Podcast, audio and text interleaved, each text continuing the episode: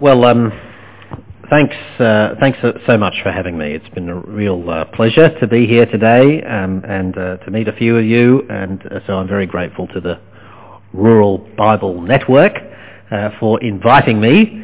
And I'm really thrilled. I've, I've known about this ministry for uh, a few years, having heard about it from Chris over the years. And it's wonderful to be here on your 10th anniversary. And uh, I just want to give thanks to God for um, for you, for men and women uh, who know um, uh, who know the Master's voice, who know uh, the Shepherd's voice, and who long to hear Him and to receive what He has for us from His Word. There are not many people like that uh, uh, in the world, and so it's a great blessing and joy to be with you. And I will add my prayers to yours that your numbers here will greatly increase in the years to come. So thanks for having me. Let's pray. Father, we are so conscious of your many kindnesses towards us, though we are so undeserving and so unable, so disabled uh, and yet in your mercy you raise us up, you give us uh, life and life in Christ, and it pleases you even to make us uh, ambassadors of your gospel, heralds of the mysteries uh, of the uh, of the gospel, proclaimers of the excellencies of Christ. We uh, we rejoice in him and all that he has done for us, all that he is doing in the world today and in our own lives, and all that will be in the coming new creation when every knee shall bow and every tongue confess that Jesus Christ is Lord. We, your people, lift our hearts to you, Father, in praise and thanksgiving. In Jesus' name. Amen. Now I'm uh, stuck because I've got handwritten notes, uh, which I can't read without putting my glasses on. But if I do that, then I can't see who I'm talking to. so this is going to be an irritating little while for one of us. uh, well, it's a surprise to many uh, to discover that the Bible reveals God uh, who is not distant and absent, but rather is intimately involved in the world that he has made and the cosmos which Scripture says is sustained by his powerful word. Uh, the, uh, there's recently been some research undertaken in the United States about the faith of uh, self-identifying um, Christian Americans under the age of 25. And uh, their beliefs were sought and categorized, and um, uh, the researchers have come up with a phrase to describe the faith of young American Christians. And the phrase they have come up with is moralistic therapeutic deism, meaning that uh, their, their good works are not motivated by love, but by a sense that God expects them to live good lives. They're moralistic, uh, not fruit-bearing. Uh, it's therapeutic. They have a relationship with God because they think it will do them some good. And so people who think that a relationship with God will do them some good enter into one, and if they think they don't need it, then they don't worry about it. It's therapeutic, their approach to faith in Christ, not a, not a living relationship. Shepherd and sheep, king and subject, but therapist and client. And it's deistic, uh, which was in some ways mainline Protestantism from about 1850 to 1950. Uh, which is to say that God has set up the world and removed himself from it. And he's really left it in our hands. And what now matters is that we get on with the business that God has done, uh, that God has left to us, um, rather than seeing what Scripture teaches, that God is involved in his world. Is that what Scripture teaches us? He sends thunder and lightning, Job says snow and sunshine. He causes grass to grow and crops to flourish. Psalm 104, 135, Matthew 5. He feeds the birds of the air. Not a sp- sparrow falls to the ground without his knowledge, Jesus says. He causes kings and nations and rulers to rise and fall, says Job. From one man he created all the nations on the face of the earth, according to the Apostle Paul. God has seen all the days of a person's life before one of them came to be, the psalmist says. What appear to us to be chance or accident or insignificant, the, the dice that is rolled, the die that is cast, the lot that is cast, the hairs on our heads, are known by him. He protects his people and disciplines them. He supplies what is needed. He hears the prayers of his people, watches over them, remembers them, and answers them. His kingdom rules over all, says Psalm 103, and he does whatever he pleases in heaven and on earth.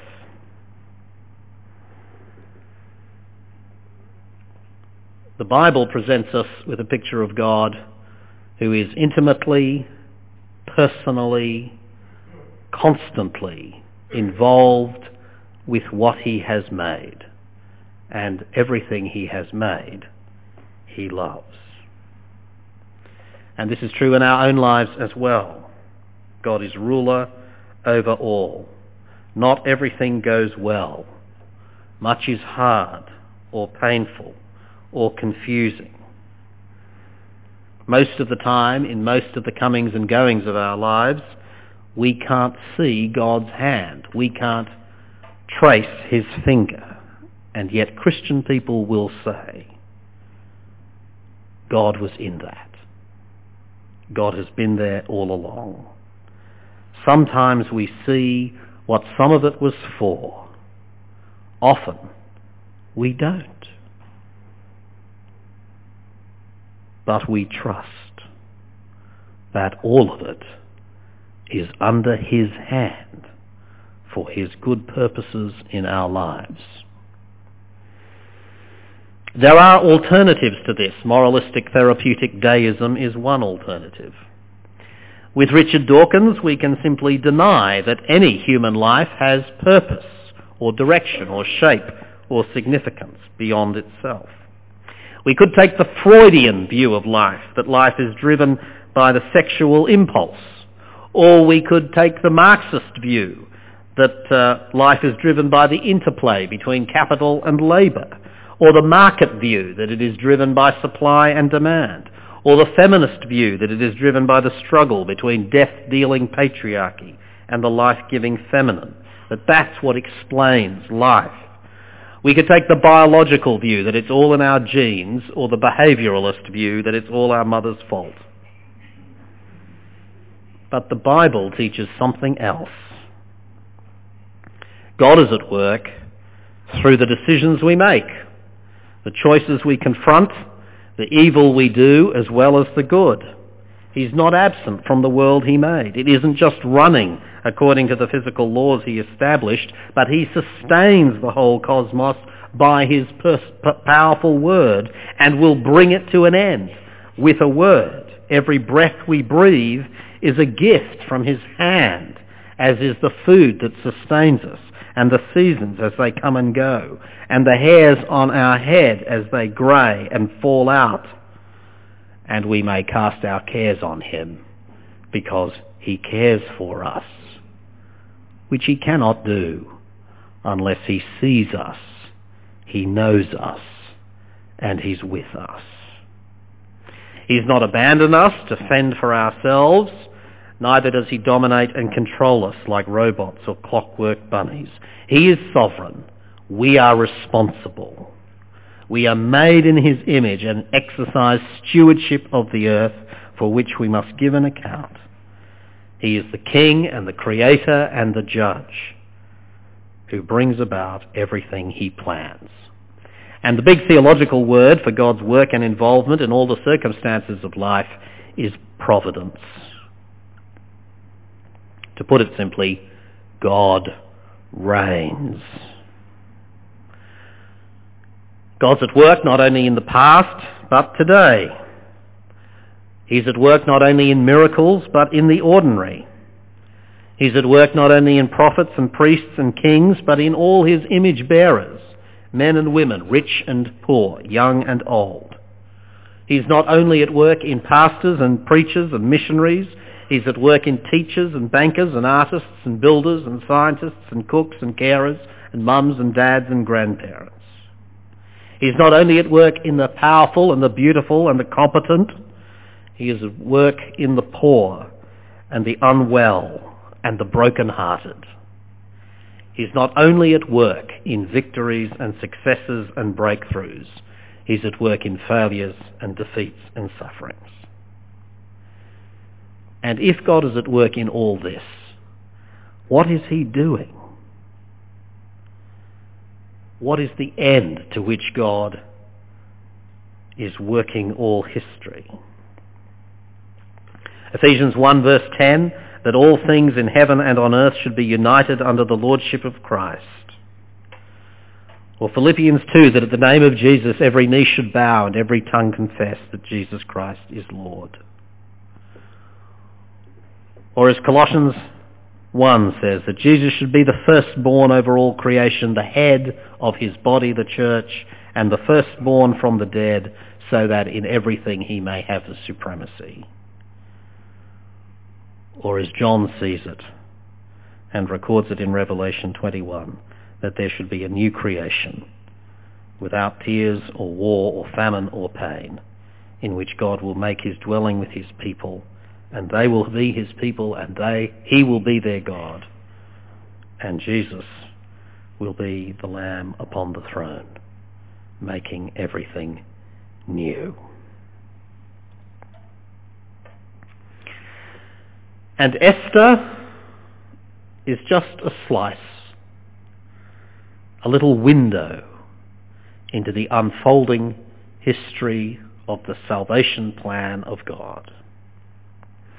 Esther is queen of Persia, but Jewish, though no one in the court knows that.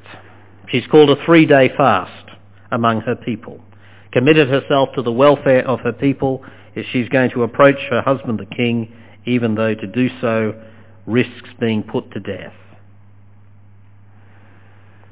Esther stands in front of the king's hall, seeking to attract the king's attention. When he sees her there, without having been summoned, she will be instantly subject to the death penalty unless he holds out his scepter to her and invites her to come in. Verse 2. When he saw Queen Esther standing in the court, he was pleased with her and held out to her the gold scepter that was in his hand. So Esther approached. The king is in a good mood and asks Esther what she desires. He says, in the way of kings who are impressed by their own generosity, you may have up to half my kingdom. Uh, although I think this is probably what we would call spin, or at least a non-core promise. Esther invites the king to a banquet this is a surprise, because we thought she was going to ask him to cancel the edict for the destruction of her people. Has she lost her nerve? Or does she just subscribe to the view that the way to a king's heart is through his stomach? Whatever it is, she invites the king to a banquet and asks the king to bring Haman with him. Uh, immediately, we've left the king's hall and entered the banquet chamber in Esther's apartments. For a second time, the king asks Esther what she wants, and for a second time, she doesn't tell him. Instead, she asks the king and Haman to come to a second banquet when she will reveal her request. She seems to have a plan in mind. She's certainly displaying courage and wisdom in uh, her approach to her task. She embodies the prudence and planning recommended in the book of Proverbs. But even wisdom is no guarantee against an evil and powerful enemy, no matter how foolish. She goes to a good evening's rest, presumably, but she's unaware that the delay in making her request to the king is about to put Mordecai at grave risk. Because Haman, we're told, is also in high spirits. He's not only enjoyed a sumptuous meal in the Queen's palace, but he's invited to do it again tomorrow. He goes home to his wife Zeresh and calls over some of his friends to regale them with stories of his glittering achievements and his vast wealth, his many sons, and all the ways in which the king has honoured him. At this point, you might feel some sympathy for Haman's wife Zeresh, who has probably heard all of this many times before and could be presumed to be familiar with the number of his sons. But there's one cloud on Haman's horizon. Verse 13, all this gives me no satisfaction as long as I see that Jew Mordecai sitting at the king's gate. Haman's wife and friends immediately suggest with casual, uh, callous casualness a brutal solution. Why not impale him on a giant stake? This delighted Haman, we're told. Chapter 5 portrays Esther as a picture of wisdom and Haman as the classic fool. In the Bible, uh, the fool is morally corrupt and potentially dangerous. Esther has successfully manoeuvred into a position where at tomorrow night's banquet she can expect the king to grant her request to save the Jews, but in the morning Mordecai may lose his life. But it just so happens that overnight the king is plagued with sleeplessness. And it just so happens that he decides the best way to cure his insomnia is by having the history of the kings of Persia read to him. And it just so happens that the Chronicles contain the story of Mordecai, who discovered a plot to kill the king and averted the disaster. And it just so happens that the kings of Persia are renowned for their generosity towards their most trusted servants and allies. And King Xerxes is troubled by his failure to reward Mordecai for his loyalty and faithfulness. By now it's early in the morning when the king inquires whether any of his advisers are available. And it just so happens that Haman has rushed to the court at the crack of dawn to bring his petition regarding Mordecai's execution as the first item of state business for the day. So that when the king requests an advisor, Haman is shown in. And at this point in the story, you're supposed to be smiling. Because the king and Haman, as it turns out, both want to talk about Mordecai, although for very different reasons. And neither of them knows what the other one is thinking, although Haman thinks he does. Haman is shown into the king's chamber and the king asks him, what should be done for the man the king delights to honour? Haman naturally concludes that the man the king delights to honour must be himself. And he's so pleased with this, he immediately forgets about Mordecai and starts to dream about what he imagines is about to happen to him. He suggests that the king uh, have the man he delights to honour clothed in one of the king's own royal robes and be placed upon one of his own royal horses and be led by one of the king's nobles through the streets, proclaiming, this is what is done for the man the king delights to honour. The word honour appears 17 times in the Old Testament, 14 in the book of Esther, and most of those occurrences are in this chapter and mostly on the lips of Haman, because he is a study of self-exalting pride. C.S. Lewis uh, said the, the root of pride is competitiveness.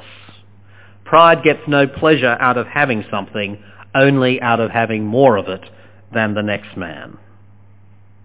It's the comparison that makes you proud, the pleasure of being above the rest. And that's Haman.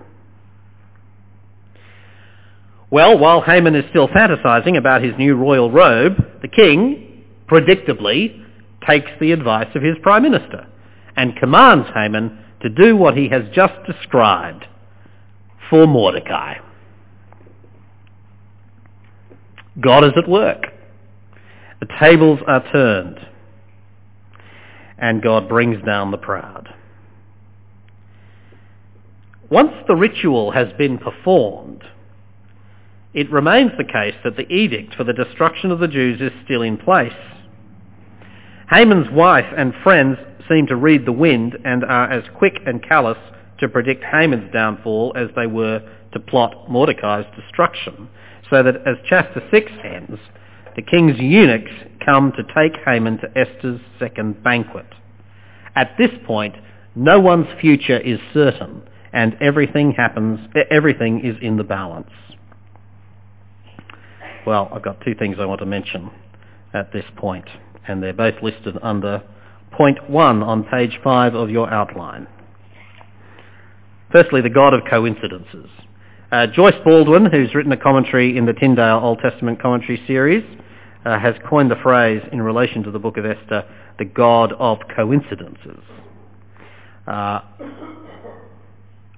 uh with which the book of Esther is crammed full. Uh, only because Vashti resists the king's uh, insult that Esther comes to the throne. Only because Esther is beautiful does she become queen. Only because she is Jewish can she save her people. Uh, it just so happens that Mordecai overhears a plot to kill the king, which happens to be written in the king's chronicles. Um, Haman's lot happens to fall a year away, so that there is a great deal of time between the edict and the execution. Uh, Haman's friends happen to suggest that gallows be built. It just so happens that the king is sleepless, and it just so happens that he reads about Mordecai not being rewarded. Uh, Peter Adam offers two warnings about the God of coincidences. It's a mistake to think that God only works when coincidences happen. Because God is at work all the time. It's a mistake to think that God is at work only when miracles happen. People are healed all the time, aren't they? Sometimes they are healed miraculously. Many, many more times they are healed in other ways because God is good and has healed them through medical processes and skilled people. If you miss God working in the ordinary, you'll miss a lot of the working of God. The heavens declare the glory of God day after day, all the time. God preserves us all the time. We eat and drink and breathe and have our being at God's hand all the time. For some, the times appointed are times of sadness and disappointment and struggle. And for some, today, the time appointed is one of expectation and excitement. For some, there is the eager anticipation of redemption. For others, there is the wrestle with regret, with foolish choices, with personal sins, and much, much more. But God has appointed our time and our day. And God supplies faith for today and the time that he has appointed. So we rejoice when God does miracles and coincidences, but we do not despair when he does not. Because we see the great reality of God's constant compassion and loving work all the time. The first mistake would be to think that God can only work in coincidences. And the second would be to think that coincidences are an infallible sign that it is God who is at work. Because Satan can arrange coincidences as well and distract and trick you into thinking that this must be a work of God. And that might have the effect of making you trust in small things, in small coincidences, rather than in the great work of the cross. You might end up valuing your car park more than you value adoption into God's family by the blood of Jesus. I know Jesus died for my sins, but I really knew that God loved me when this happened. That would be a mistake, wouldn't it? He loved you most and he loved you best when he gave his son for you upon the cross. Don't let the happy coincidence cloud your vision of the gift of adoption.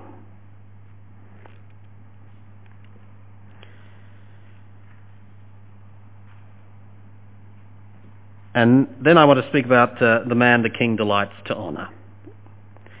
When we say that we trust that God is at work in good, in sunshine and in cloud, in good times and bad, what possible basis do we have for saying that? Well, we say that we believe that God is at work even in our tears and sorrow, and even in the evil that people do, which God does not cause or bless, but which cannot exclude his power, we say these things because of the man whom the king delights to honour. God sent into the world his Son, Jesus Christ. And the voice from heaven said, This is my Son, in whom I delight. And he was robed in a royal robe. And a crown was placed upon his head.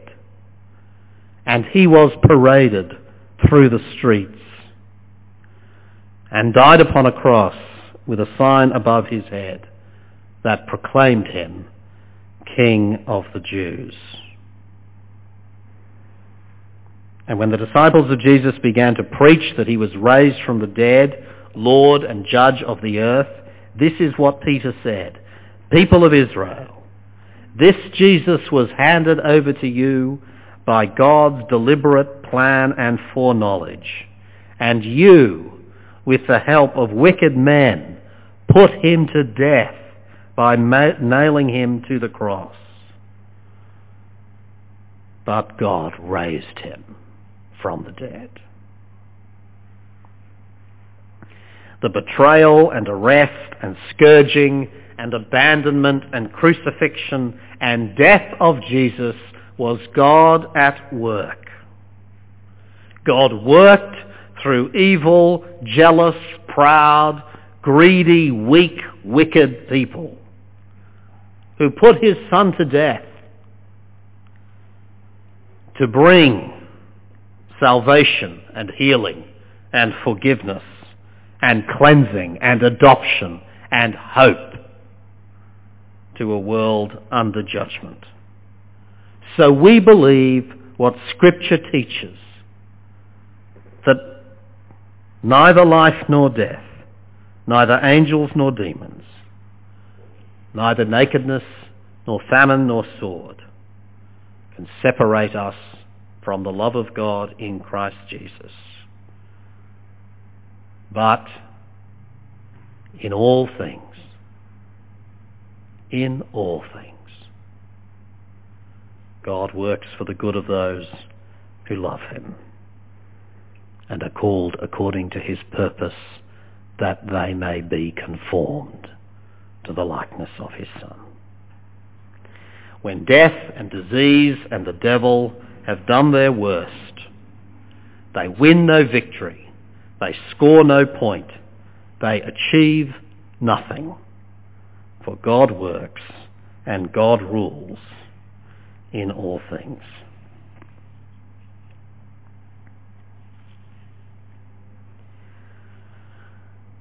Well, over the page. The final act. As chapter 7 opens, Haman has been hurried into the queen's apartments by the king's servants. When the king has feasted on Esther's meal and is enjoying his after-dinner wine, he asks her for a second time what requests she wishes to make of him. And ever the one for pomp and circumstance, he asks the question twice over, what is your petition and what is your request? And repeats his grandiose promise of up to half the kingdom, presumably hoping that Esther will come to the party and ask for considerably less. Esther replies in the careful language that dealing with a vain and unpredictable superior requires, if I have found favour with you, your majesty, and if it pleases you, grant me my life. This is my petition. And spare my people. This is my request. Now at this moment two things are going on. For the first time in the story, Esther's Jewish identity has been revealed to the king. Esther has identified herself with her people. It's not clear that the king has understood this, but we know at this point that Haman will have understood it. Esther is not only the queen, she is a Jew. And he, Haman, has issued an edict that all the Jews in the empire be killed.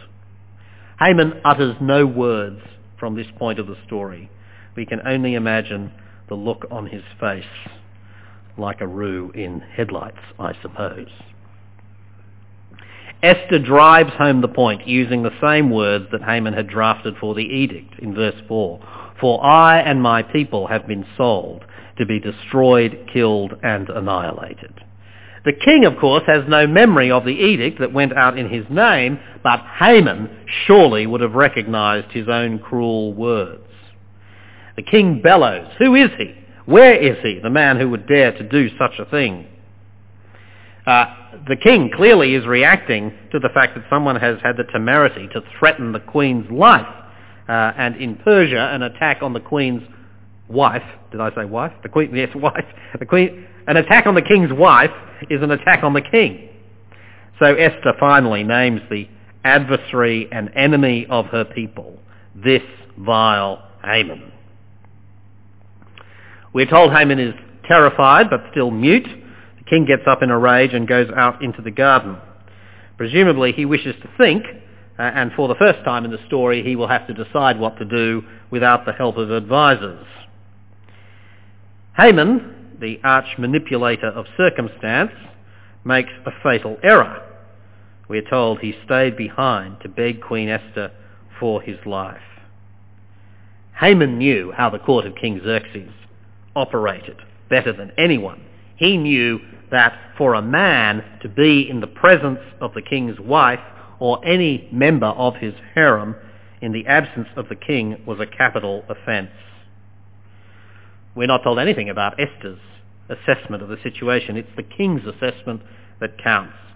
And ironically, the king enters as Haman appears to be attacking the queen. Will he even molest her when she is with me in the house? The king acts to defend his own pride rather than his innocent citizens.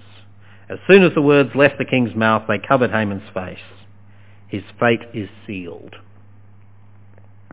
Unlike Esther, who wisely cultivated the friendship of the king's servants, Haman has evidently made more enemies than friends, and Harbona, one of the king's eunuchs, doesn't hesitate to chip in with the helpful observation that there is a stake set up at Haman's house. He even goes to the trouble of adding the interesting detail in verse 9 that Haman had the pole set up for Mordecai, who spoke up to help the king and was so recently honoured by him. Always happy to receive advice, even from a eunuch, the king doesn't hesitate. Impale him on it. Uh, well, four observations on this story. And uh, I've given you blanks. I haven't told you a joke all day. A priest, a rabbi, an imam, and an alligator walk into a pub. The bartender says, what is this, some kind of joke?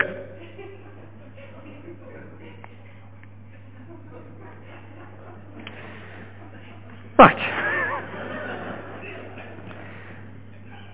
Uh, four observations to close the story.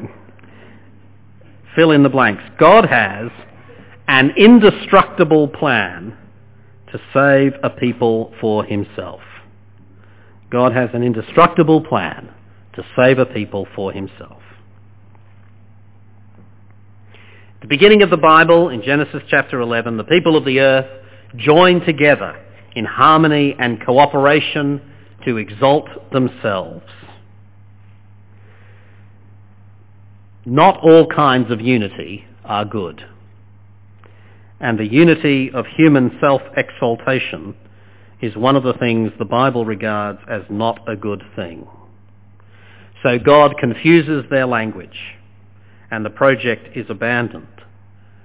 But in the very next chapter, God makes a promise to Abraham, a promise to give Abraham many descendants, to be his God, and through Abraham to bless every family on earth. That is, all the peoples of the earth will be blessed through the descendant of Abraham.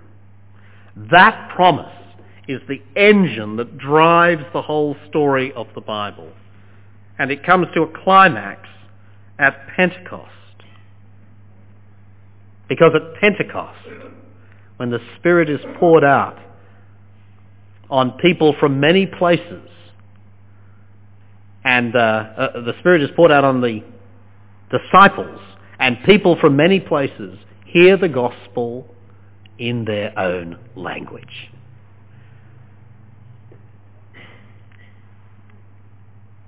The many languages that produced confusion in Genesis 11 now bring blessing as the gospel is proclaimed. And as the story of the Bible unfolds, we see that the people of God are sometimes attacked by others, as in the days of Esther, and sometimes the people of God are their own worst enemy, rejecting God and falling into idolatry and sin, coming under God's judgment and even conquered by other nations or sent into exile. But neither the sin of God's people nor the opposition and persecution of their enemies can defeat his purpose. The story of the Bible is the story of how God fulfills his plan to have a people who will be his treasured possession, who will bless the nations, who will be delivered from their own sin and rescued from their enemies. And the story of Esther is one link in that story in which we have come to have a share. Secondly, the difference Jesus makes. Esther points to the way that God will provide for the deliverance of his people once and for all, defeating forever our adversary and enemy. Esther points us to Jesus and to his greater deliverance. When Esther makes her request to the king, she chooses her words carefully. If I have found favour with you, if it pleases you, if you think it is the right thing to do, wise and deferential and restrained. But eventually her passion for her people overflows and the depth of her concern for them cannot be contained. How can I bear to see disaster fall on my people? How can I bear to see the destruction of my family? And in the last week of his life, Jesus stands on the Mount of Olives overlooking Jerusalem and the temple. And he cannot contain the depth of his passion for his people. He weeps, we're told, and says, O Jerusalem, Jerusalem, you who kill the prophets, how often have I longed to gather your, your children together as a hen gathers her chicks under her wings. But you were not willing. O Jerusalem, Jerusalem. And on the night of his arrest, Jesus prays to his Father, I have revealed you to those whom you gave me out of the world. I pray for them. While I was with them, I protected them and kept them safe. I have given them your word, and the world has hated them, for they are not of the world, any more than I am of the world. My prayer is not that you take them out of the world, but that you protect them from the evil one. And in the Garden of Gethsemane, Jesus knelt in prayer, and being in anguish, he prayed earnestly and his sweat was like drops of blood falling to the ground. Father, if you are willing, take this cup from me, yet not my will, but yours be done. Esther risks her life to plead for her people. Jesus gives up his life to deliver his. In the cross, he confronts the powers and authorities of the dominion of darkness and does away with the accusation and condemnation of our adversary and enemy. God was in Christ, reconciling the world to himself. And he reconciled all things, whether in heaven or on earth or under the earth, by his blood shed on the cross. He defeats our enemy and delivers his people by his death on the cross.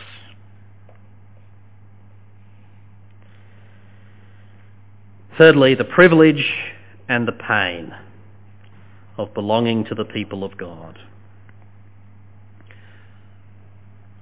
Peter's first letter, 1 Peter, is full of the paradox of belonging to the people of God. There is immense privilege Peter uses this kind of language, chosen according to the foreknowledge of God, given new birth into a living hope through the resurrection of Jesus from the dead, precious to God, living stones being built into a dwelling for his spirit, a royal priesthood, a holy nation, a people belonging to God.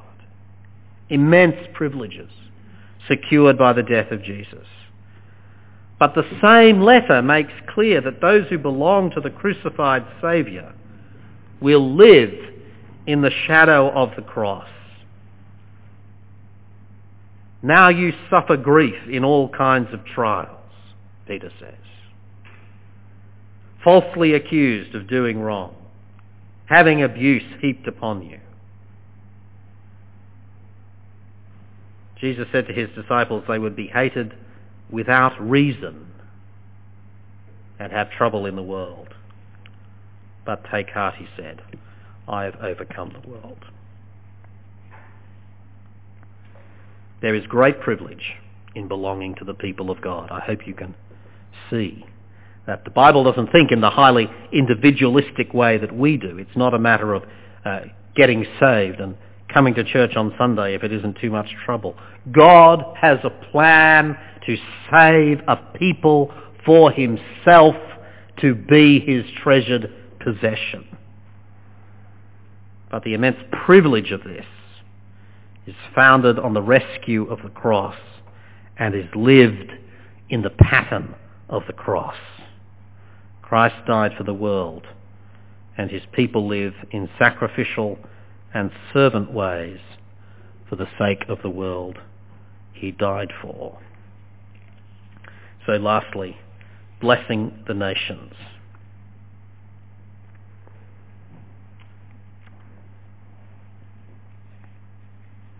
Esther could have preserved her life by keeping silent. She could have saved her life by trading the king's favour towards, uh, by trading on the king's favour towards her as queen, by putting the interests of her people ahead of her own she risked the possibility that she could lose everything. But in the event, God delivered her and her people. But God's people are not always delivered. Not in the Bible and not in the 20 centuries since Pentecost. And yet those who inherit the kingdom are precisely those who are willing to risk life for the sake of faithfulness to the Lord and his people. Not only those who are already his, but those who are yet to be called. So Paul says, do good to all, and especially the household of faith. And Hebrews says, remember, you stood side by side with those who were publicly exposed to insult and persecution.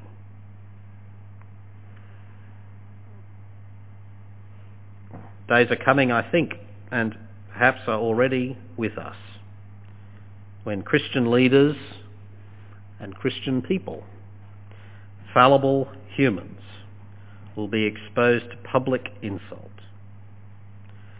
Will we stand with them or join the choruses of condemnation? Peter says, live such good lives among the pagans, that though they accuse you of doing wrong, they may see your good deeds and glorify God on the day he visits us. We live to bless the nations. We are the sons of Abraham, and God has promised to bring his blessing to the nations as we proclaim the son of Abraham, the son of David, the son of God.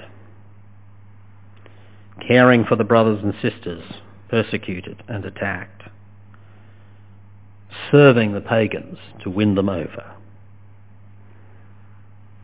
as Peter calls them not valuing most highly my comfort, my reputation, my security, but valuing what God values, his people redeemed by his Son and yet to be gathered from the four corners.